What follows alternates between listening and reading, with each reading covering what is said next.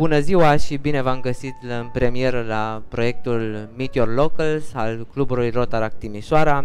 Suntem în această zi la Stația de Cafea alături de Bogdan Damian, care ne va oferi mai multe detalii despre acest business care bucură cumva comunitatea locală din Timișoara și nu numai. Bună ziua, Bogdan! Bună ziua!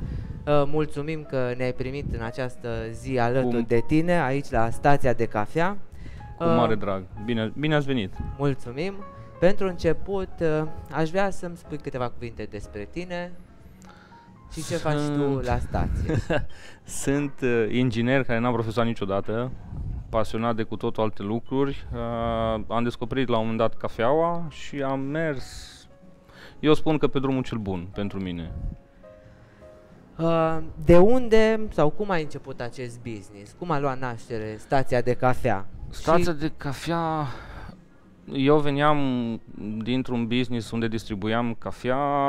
Am avut o discuție la un moment dat cu fratele meu în care i-am spus: mă, dacă la un moment dat vreau să deschid ceva, ai fi dispus să devenim parteneri în ce o să fac? Nu știam ce. Nu aveam nici cea mai mică idee. Și în momentul în care am găsit spațiu unde funcționează Stația de Cafea 1, am fost hotărât, am luat spațiul, l-am închiriat împreună cu soția mea, după care am venit telefonul către fratele meu și am întrebat: vrei? Mai ții minte discuția noastră? Da, ok, vrei? Păi stai să mă gândesc. Nu, eu am luat spațiu, e doar da sau nu. Și de acolo încolo au început toate.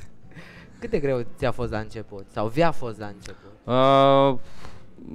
Au fost și greutăți, au fost și lucruri care te încurajau, ca în orice lucru de început, e entuziasmul de început și cumva am avut încrederea că o să meargă. Aia nu mi-a putut-o lua nimeni, încrederea că va merge și nu o să fie nicio problemă. Care ar fi cele trei cuvinte care ar putea descrie astăzi Stația de Cafea? Altfel, ăsta e primul cuvânt care vine în cap, experiență completă și suntem noi, nu suntem falși deloc. Realizăm asta din produsele pe care le oferiți clienților zilnic și din feedback-ul pe care îl obțineți în general pe rețelele de socializare. Dacă tot am adus în discuție denumirea business-ului vostru, ai putea să ne spui ce simbolizează și cum ați reușit să ajungeți la această denumire a business-ului? Ca multe din poveștile de la Stația de Cafea, e una frumoasă și cea cu numele. Pe românește, englezește, ne spărgeam creierii să găsim denumiri în engleză. Toate variantele și toate combinațiile posibile. Și la un moment dat, chiar fratele meu a avut ideea, lucrând la amenajare, deci noi amenajam deja locația și nu aveam denumire, și-a adus aminte: mă, suntem lângă Poșta Mare, e intersecție, tramvaie, trolebuze, e ca o stație mare aici, așa, un nod foarte mare de transport în comun Timișoara. Hai să punem românește, Stația de Cafea, că noi tot ne gândeam coffee station, coffee nu știu cum, coffee, Stația de Cafea. A fost așa un zing și la mine și la soția mea, că eram împreună în momentul ăla, și așa au rămas Stația de Cafea. Nu pot să zic decât că ați avut o alegere inspirată și autentică. Revenind la ce ai spus tu anterior, că locația în care se află Stația de Cafea 1 este un nod pentru transportul comun în Timișoara, de ce ați ales să dezvoltați acest business în Timișoara?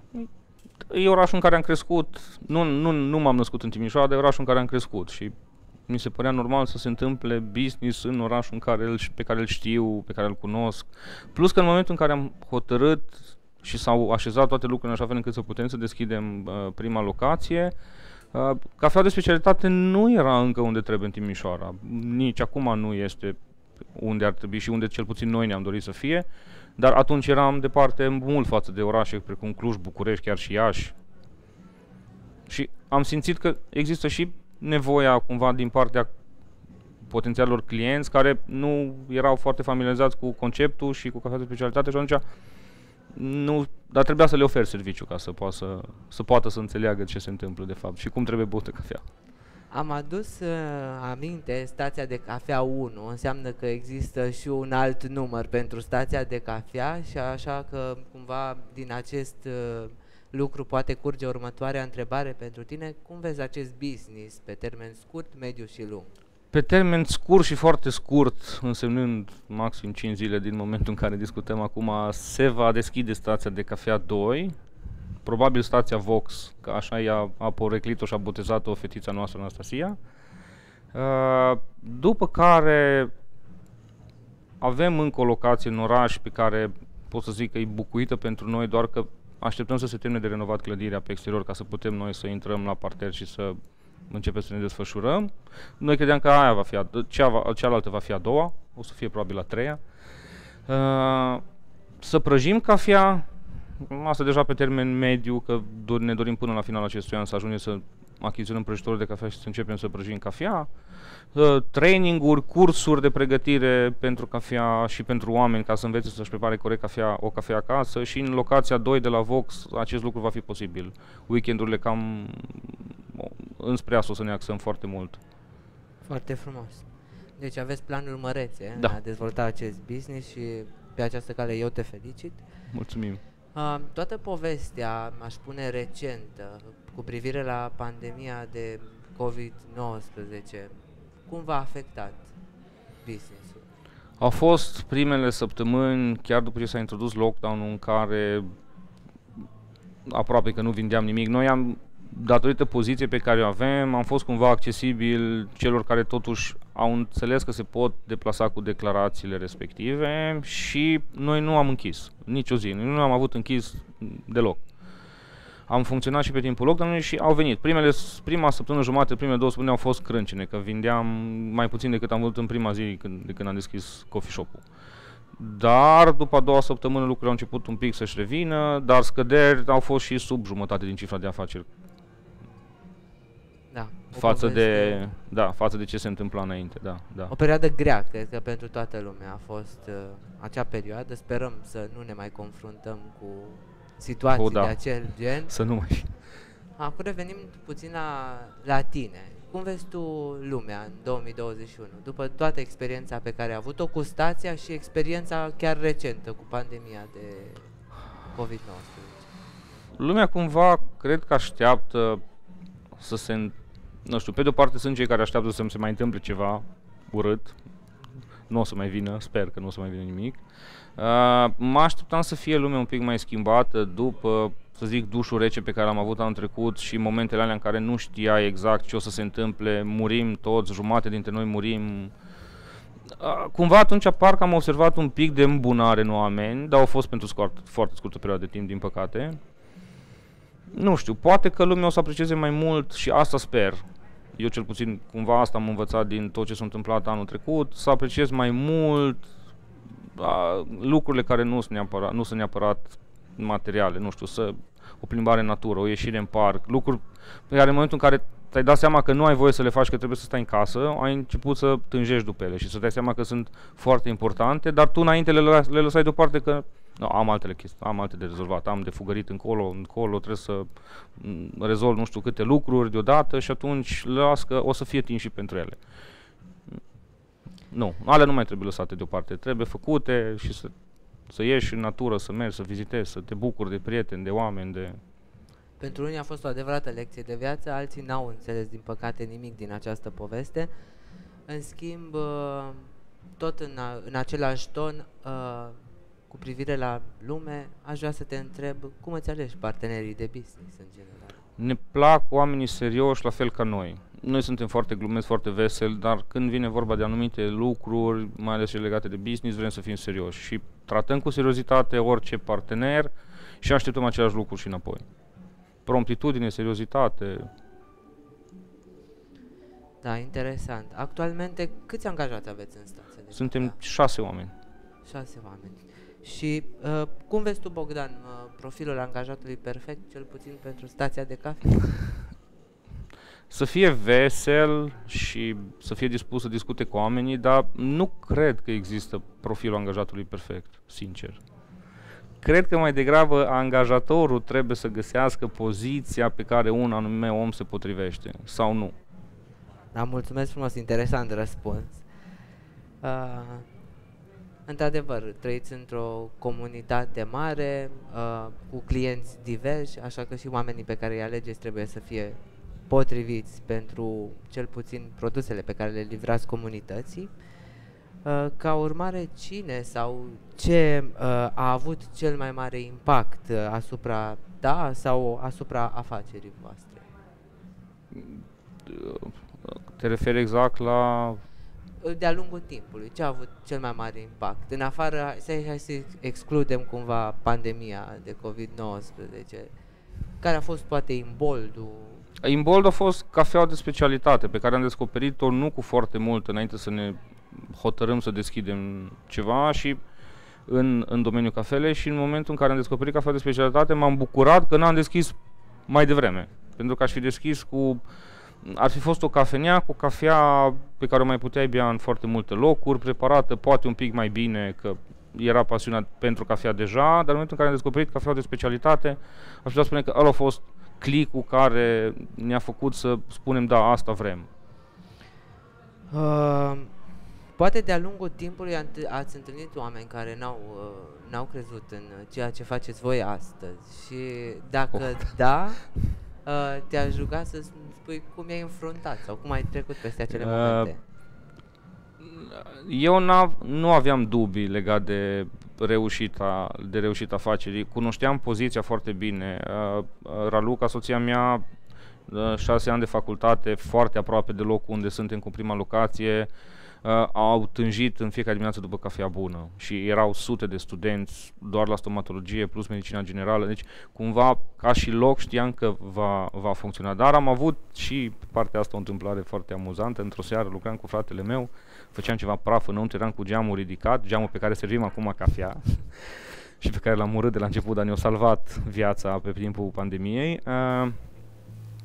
Se oprește și zice: salut băieți! Ce faceți?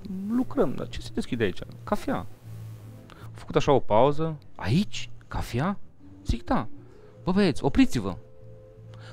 Opriți tot, e faliment din start. N-are rost să mai continuați. Acum închideți, aruncați banii degeaba.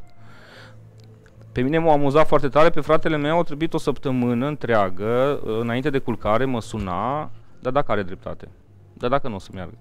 Stai liniștit. Acum l-am poreclit faliment. Când îl vedem pe stradă, îl recunoaștem, e domnul faliment.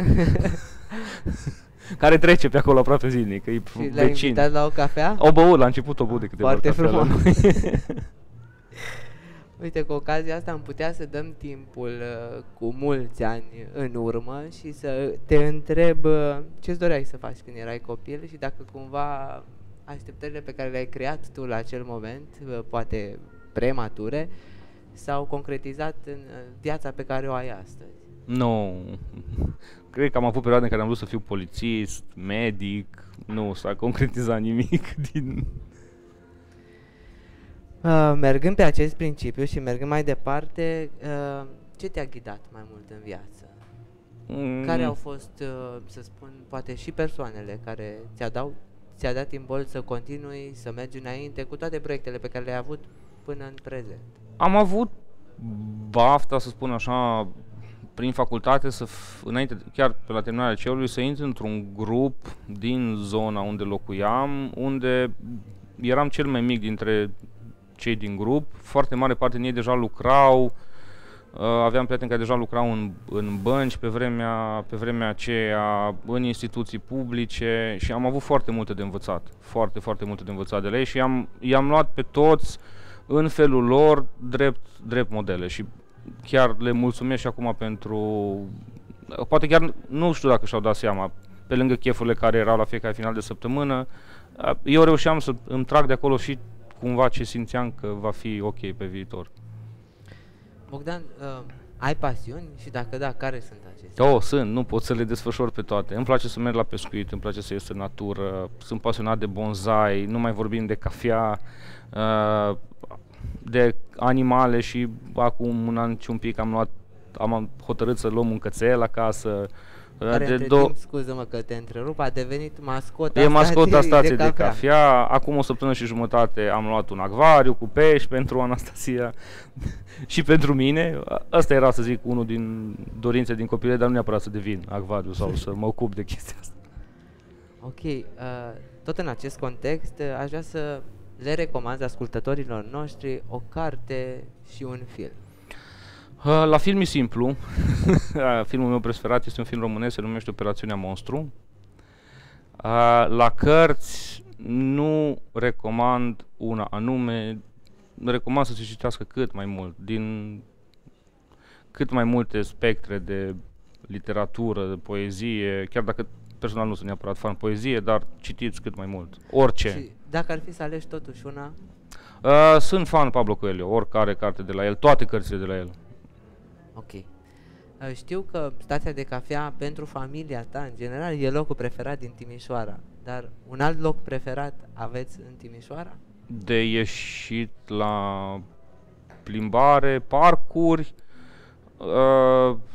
da, ne place să mergem la viniloteca, să ne punem, să ascultăm un vinil, să bem o bere artizanală, e un loc un pic mai retras, da, sunt câteva locuri unde... Ce mesaj ai pentru noile generații? Să facă ce le place, dar să încerce să-și dea seama exact ce le place de acolo dinăuntru, nu... și să nu fie superficiali. Mulțumesc, Bogdan. Aș vrea să trecem puțin mai departe în cadrul cu prezentarea așa lucrurilor pe care le faci într-adevăr în stație, pentru că și tu, în afară de faptul că conduci sau managești acest business, te implici activ și mereu ești alături de angajații tăi. Cred că putem merge puțin în bar să descoperim ce se întâmplă acolo. Cu mare drag. Și îți mulțumesc. Bun, iată-ne în barul Stației de Cafea 2. Da, e o locație nouă care cumva e necunoscută în acest moment publicului, dar trebuie să revenim la subiectul despre care discutăm astăzi, și anume Stația de Cafea și preparatele pe care voi le faceți aici. Și pentru tine, care e tipul preferat de cafea? Pe primul loc rămâne totuși espresso, dublu.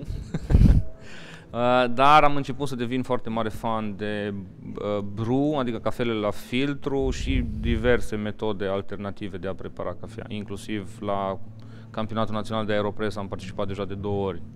Prima oară în 2018, după ce am deschis cafeneaua, la o lună jumătate după ce am ținut prima oară în mână dispozitivul, m-am dus la Campionatul Național. Super. Câte cafele bei, Bogdan, pe zi? Nu le mai număr. Dar le-am redus. Să înțeleg că e fără număr. Da, nu le mai număr, dar le-am redus. Ce merge pe lângă o cafea bună pe care o oferiți aici la stație? Un croissant, un muffin, un cookie. Aici spațiul ne permite să avem și niște prăjiturele foarte, foarte gustoase și healthy, budinci de chia, de ce nu? Băuturi artizanale, avem producători locali, național, nu neapărat din zona noastră, care fac și sucuri artizanale, bere craft artizanală făcută în Timișoara, vinuri din Podgorii, din zonă. Foarte frumos ce îmi descrii. Care e motivul pentru care clienții revin la Stația de Cafea? Eu cred că nu neapărat datorită cafelei, ci datorită experienței complete pe care o pot găsi la noi. Informații despre cafea, o vorbă bună tot timpul, cafeaua care vine în completare, care dacă e bună e doar o cafea bună, dacă nu e asezonată și cu o vorbă bună, cu un zâmbet, cu... avem clienți pe care îi cunoaștem la modul încât știm dacă au o zi proastă și atunci încercăm să îi vezi în fiecare zi și știi când nu e ok și încerci să-l scoți din starea aia. Ne vine natural, nu ne forțăm, se întâmplă pur și simplu și apreciază lucrurile astea. Acum, ca un lucru din culise, cunoscându-te destul de bine și cunoscând produsele pe care le faceți voi aici la Stația de Cafea, te-aș întreba cum vezi tu implicarea în comunitate, pentru că știu că tu împreună cu familia ta îmbrățișați ideea proiectelor filantropice și nu doar această idee, ci vă și implicați activ. Cum vezi tu implicarea în comunitate? Aveam în plan, înainte să vină pandemia, să inițiem un proiectel, nu e al nostru, se folosește în foarte multe coffee shop-uri, cafea în așteptare, care nu neapărat să reprezinte o cafea pe care tu o plătești pentru cineva care nu și-o poate permite și doar să fie un fel de strângere de fonduri și banii aceia să se ducă direcționați către, nu știu, să se cumpere mâncare la un azil de bătrâni sau jucărie la un azil de copii, la un cămin de copii, lucruri de genul ăsta. Nu neapărat să fie efectiv name by name, cafea în așteptare, se practică conceptul și în afară și așa exact cu mâini și atunci tu lași bani pentru o cafea și cei din bar o dau cuiva care îl vede pe stradă și bănuiesc că nu și-ar permite să o bea acolo, în locația respectivă. Foarte frumoasă idee de proiect, îți pot garanta astăzi că echipa cu care am venit astăzi aici te poate sprijini și noi facem acest lucru și cumva de aia suntem, din cauza aceasta suntem și astăzi aici, așa că dacă ai nevoie de un partener serios în acest proiect, îți spun că ne vom putea implica cu drag și să vă sprijinim. În final, aș vrea să ne povestești puțin despre preparatele pe care le faceți aici și în special despre cafea și despre soiurile de cafea pe care le folosiți în prepararea cafelei. Așa că, o scurtă introducere, cafeaua se împarte în două grupe mari, arabica și robusta. Noi folosim doar arabica datorită faptului că arabica are în plus câteva legături de carbon, e mult mai complexă ca și gust, are conținut de cofeină la aproape la jumătate față de robusta și se pretează cu mai multă atenție decât un blend italienez, de exemplu, care ar conține și robusta și care ar fi foarte stabil din multe puncte de vedere și mult mai ușor de lucrat cu el și de oameni nepregătiți. O cafea 100% arabica de origine, exact ca și la vin, tu știi exact că a venit din ferma X de pe zona Y, din anumită zonă din ferma respectivă de cafea, a fost procesată prin spălare sau procesată natural, știe exact fermierul care a lucrat la cafea, plus că foarte puțin lume știe, cafeaua de specialitate și cafeaua de foarte bună calitate este culeasă manual, adică tu, două boabe de cafea pe care le vezi într-o râșniță au fost învelite într-o pulpă, ca o cireașă, a fost luată manual, cu mâna, de pe crenguța de... Și în sezonul de recoltare, de exemplu, se trece repetitiv zile la rând pe la același copac ca să culegi doar ce a fost copt de ieri până a doua zi și tot așa. Deci implică foarte multă muncă și în spate, muncă pe care noi o împărtășim mai departe. Lumea să știe că o cafea simplă nu e deloc simplă. Adică în spate a lucrat un fermier, poate cu soția, cu copiii, în coșuri, în spate. Ne bucurăm că nu și-au tăiat copacii să cultive coca sau alte plante halucinogene, că există tentația și în foarte multe țări sud-americane există pericolul și cumva cafea de specialitate ca mișcare încurajează foarte mult return-ul de bani mai mult către fermier decât fac mari industriași care cumpără toată producția de pe o fermă odată la preț de nimic. Fermierul este încurajat să producă cafea de calitate mai bună, pe care să primească mai mulți bani și sunt lanțuri de coffee shop-uri în lume care și-au dat seama de ce potențial se poate întâmpla dacă tu întorci mulți bani în fermă și în fermă se creează în comunitate de acolo școli, spital, oamenii nu mai pleacă, rămân acolo și lucrează. Fermele nu se mai destramă, nu se mai cultivă coca sau eu știu ce pe plantații respective și atunci o să ai cafea încă de acum ani buni încolo. Interesantă poveste. Îți mulțumesc, Bogdan, pentru timpul acordat. Eu, Sebastian, alături de Bogdan Damian de la Stația de Cafea, astăzi v-am introdus cumva în tainele cafelei și în preparatele care sunt produse aici în Stația de Cafea. Cu această ocazie încheiem primul podcast din seriile Rotaract Timișoara. Iar pe voi vă invit să urmăriți celelalte serii, astfel încât să puteți cunoaște comunitatea locală din Timișoara și mai bine și nu în ultimul rând să-mi cunoașteți colegii, pentru că astăzi eu am fost cu Bogdan, în următoarele serii vor apărea și alți colegi de-ai mei, cunoscând și comunitatea Rotaract Timișoara și implicarea acestei organizații în comunitatea locală. Mulțumim!